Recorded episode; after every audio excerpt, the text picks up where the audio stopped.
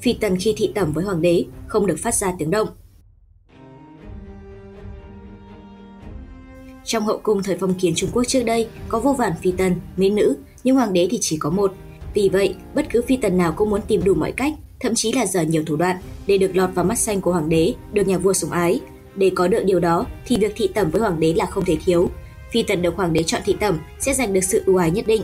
Nếu may mắn có thai, phi tần đó thậm chí còn có thể được tăng chức vị, sống trong cung mà không cần phải nhìn sắc mặt của ai. Tuy nhiên, việc thị tẩm không phải là chuyện đơn giản, bởi hoàng đế là người quan trọng nhất trong xã hội phong kiến. Hoàng cung là nơi có nhiều quy định nghiêm khắc và việc thị tẩm cũng như vậy. Tắm rửa sạch sẽ trước khi thị tẩm.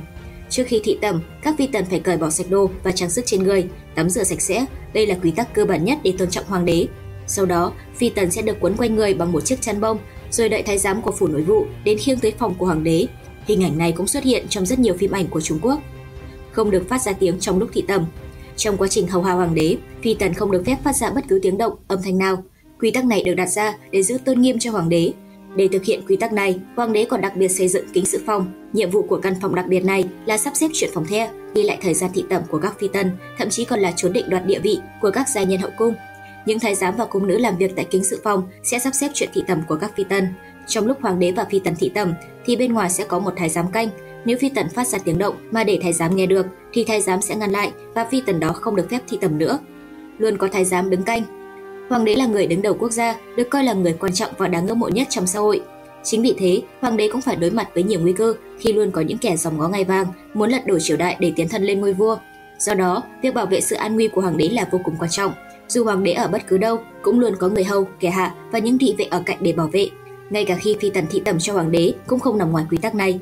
Luôn có một thái giám đứng canh khi hoàng đế và phi tần gần gũi với nhau để đề phòng bất chắc. Điều này có nghĩa là thái giám đó có thể nhìn thấy hoàn toàn mọi thứ. Tuy ngại ngùng, nhưng đó là quy định bắt buộc để đảm bảo sự an toàn của hoàng đế.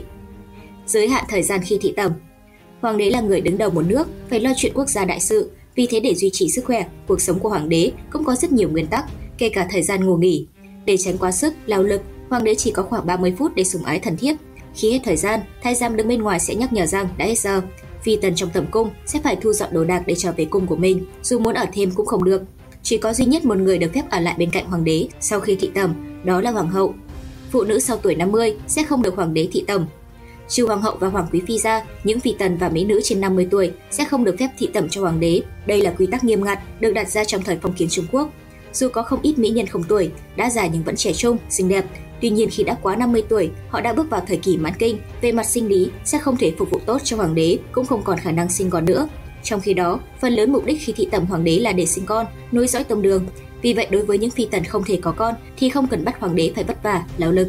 Nếu những phi tần này không có địa vị chính trị nhất định, họ chỉ có thể được bố trí để làm một số công việc chân tay ở những khu vực khác. Cuối cùng, họ phải kết thúc cuộc đời trong cô đơn trốn tẩm cung.